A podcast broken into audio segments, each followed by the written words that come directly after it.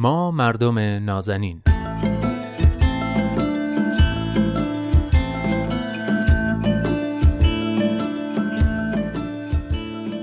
سلام. سلام به شما مردم نازنین. من نوید توکلی و این هفته هم در برنامه ما مردم نازنین میزبان شما همراهان عزیز هستم و قراره که در مورد موضوع این هفته با کارشناس جامعه شناس برنامه دوست خوبم ارسطو رحمانیان گفتگویی داشته باشیم و موضوع هفته را از زاویه جامعه شناختی بررسی کنیم. و اما موضوع این هفته زندگی شیرین است.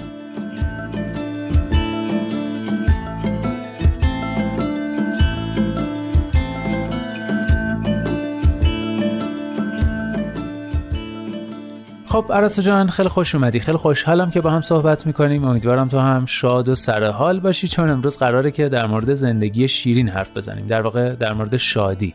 اینکه اساسا شادی چیه؟ یا شادی رو چطوری تعریف می‌کنی؟ ممنونم نوید جان منم درود میفرستم. خدمت شما و همه مخاطبین برنامهتون. احساس شادی و نشاط و رابطه اون با چیزای مختلف مثل مثلا سرمایه اجتماعی، فرهنگ، اقتصاد و سیاست و غیره از دیرباز مسئله ذهنی خیلی از دانشمندان علوم اجتماعی بوده. حتی مثلا موضوع چیستی شادی یعنی فلسفه شادی شاید به نوعی به زمان یونان باستان افلاطون و ارسطو اینها برمیگرده. و البته امروزه تاثیرپذیری مقوله شادی از ساختارهای متعدد جامعه و تاثیرگذاری اون بر فرایند توسعه و تعالی جامعه باعث شد که خصوصا تو نیمه مثلا قرن بیستم به بعد احساس شادی و نشاط به عنوان یکی از موضوعات مورد بررسی روانشناسان و جامعه شناسان و بعضی از اقتصاددانان قرار بگیره از سال 2000 تقریبا می‌تونم بگم به بعد تو رویکرد سازمانهای بین‌المللی مثل مثلا سازمان ملل در تعیین سطح توسعه یافتگی کشورهای جهان متغیرهای جدیدی مثل شادکامی اجتماعی، امید به آینده، خوشنودی، رضایتمندی اجتماعی اینها به عنوان شاخصهای خیلی کلیدی به حساب اومدن. چیزی که مسلمه اینه که احساس شادی از ضروری ترین نیازهای درونی و نیازهای فطری انسان است. شادی رو به شکلهای مختلفی تعریف کردن.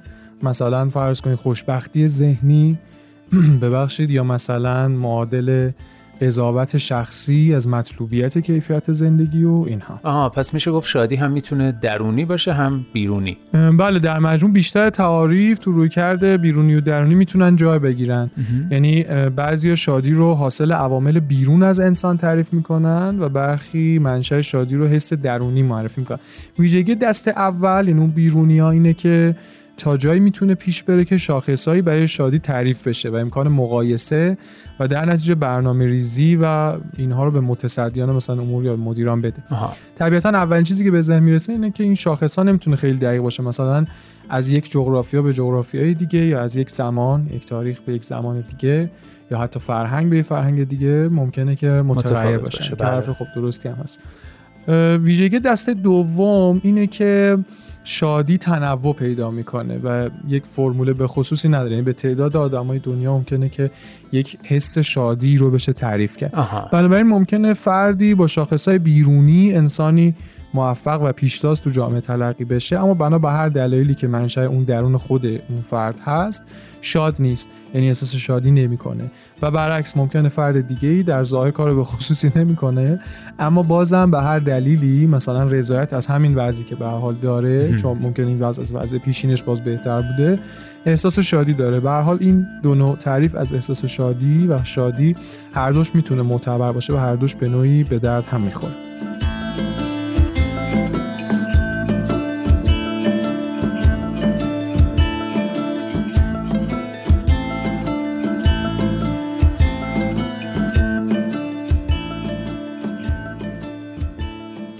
خب حالا این احساس شادی مخصوصا این شادی درونی چه تأثیری داره؟ یعنی وقتی افراد یک جامعه شاد باشن شادی این افراد چه اثراتی روی جامعه داره؟ درسته می‌خوام این نکته رو بگم. شاید این نکته ای که از تعریف شادی مهمتر اینه که وجود احساس شادی و نشاط تو هر جامعه خودش باعث ایجاد انرژی شور حرکت پویایی اینا تو جامعه میشه بله. بانی فعالیت های مفید می‌تونه بشه خلاقیت آدما خصوصا جوان ها رو می‌تونه تقویت کنه به اون انرژی که در واقع تو جامعه دمیده میشه مجموعا روابط اجتماعی و در نتیجه مشارکت اجتماعی رو می‌تونه تسهیل کنه تصورش هم شاید چندان سخت نباشه که وقتی یک انرژی پازیتیو تو جامعه بسیار بالاست که در اینجا اون انرژی پازیتیو می‌تونه احساس شادی باشه تو افراد بله. این انرژی تاثیر مثبت خودش رو تو فرآیند اجتماعی نشون میده دیگه. حالا بماند که افراد این جامعه از سلامت عاطفی روانی بیشتری هم برخوردار هستن که حالا این بیشتر موضوع روانشناسی هست تا جامعه شناسی بسیار خب و حالا می‌خوام برعکس اون سال قبلی رو بپرسم. چی باعث میشه آدما شاد بشن؟ در واقع چه عاملی در جامعه باعث افزایش شادی افراد اون جامعه میشه؟ آها ما تا حدودی قبلا وجوه از این موضوع رو شاید بررسی کردیم تو برنامه. حالا اینجا مستقیم تر راجع به احساس شادی هست. این نظریه هست که یادتون باشه میگه احساس شادی ارتباط تنگاتنگی با سرمایه اجتماعی داره. راجع به سرمایه اجتماعی قبلا بحث کردیم بله. و یادتون باشه از المانهایی مثل انسجام اجتماعی اعتماد مشارکت و شاید آگاهی اینا فکر می‌کنم حرف زد بله بله. و گفتیم که اونجا هر یک از انیشمندان مثلا حالا من رو پیر بوردیو یادمه که یه بار اشاره کردیم به چه شکل این سرمایه اجتماعی رو توضیح میدن یا مثلا آنتونی گیدنز که تو نظریه خودش در خصوص مدرنیته و پیامدهاش اعتماد رو اعتماد اجتماعی رو یکی از عوامل تأمین کننده شادمانی می‌دونه و فقدان اعتماد رو عاملی برای ایجاد احساس ناامنی و جلوگیری از توسعه احساس شادی. جالبه که چند وقت پیش یک تحقیق انجام شده بود توی یکی از شهرهای فکر کنم استان اصفهان. درباره دقیقا همین موضوع بود. یعنی اومده بودن با یک پیمایش آماری بین یک گروه وسیع از افراد فکر 400 500 نفر از افراد اون جامعه تحقیق کرده بودن که آیا سرمایه اجتماعی با احساس شادی توی یک جامعه ربط داره یا نه؟ یا مثلا روش تاثیر مستقیم می‌ذاره؟ یا نه؟ آره خیلی تحقیق جالبی بود و خیلی من دقت کردم معتبرم یعنی کار کرده بودن با وسواس. و می‌خواستم بگم که مثلا به هر حال سرمایه اجتماعی چندان ارتباطی به احساس شادی بالاخره داره و این سطح ارتباطش چقدر البته فکر کنم توی اون تحقیق هم سرمایه اجتماعی و هم سرمایه فرهنگی هر دو لحاظ شده بود. نتایج این تحقیق نشون می‌داد که بین سرمایه اجتماعی و احساس شادی همبستگی معناداری وجود داره. در واقع با بالا رفتن سرمایه اجتماعی احساس شادی هم بالا میره. همچنین اینا بررسی کرده بودن توی بررسی جز به جز علمان های مختلف سرمایه اجتماعی چون نیومده بودن یک چیز کلی از سرمایه اجتماعی رو در نظر بگیرن. علمان هاش رو اومده بودن سنجیده بودن مثل همون اعتماد مثل اون همبستگی و اینها.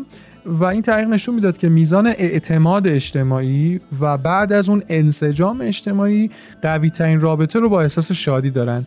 و همین نتیجه تقریبا برای سرمایه فرهنگی بود. یعنی به هر حال این همبستگی معنادار بین سرمایه فرهنگی و احساس شادی بود. حالا اعداد و اندازاش متفاوت بود. ما اینجا بیشتر با سرمایه اجتماعی کار داریم.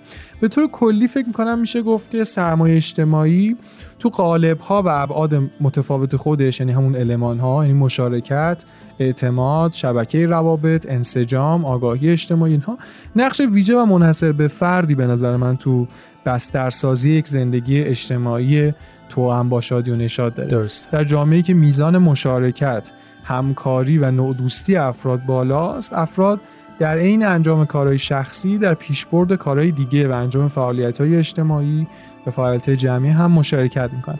پیامد این نوع مشارکت نوعی احساس رضایت و برگشت اون انرژی مثبت هست نسبت به خودشون و جامعه پیرامونشون و در نتیجه میزان شادی و نشاط با تو سطح جامعه بالا میره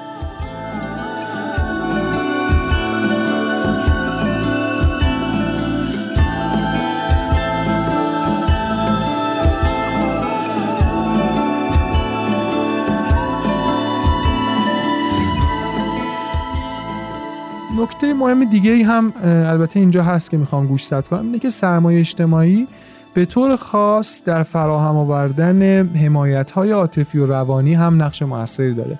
و از اونجایی که امکانات عاطفی یعنی همین حمایت های عاطفی و روانی مثل مثلا شادی و نشاد از جمله منابعی هستن که افراد تو روابط اجتماعی خود مبادله می‌کنن پس میشه گفت با گسترش روابط اجتماعی احساس شادی و نشاد هم افزایش پیدا می‌کنه به عنوان نتیجه گیری اگه بخوایم شادی رو در بود اجتماعی مطالعه کنیم بله.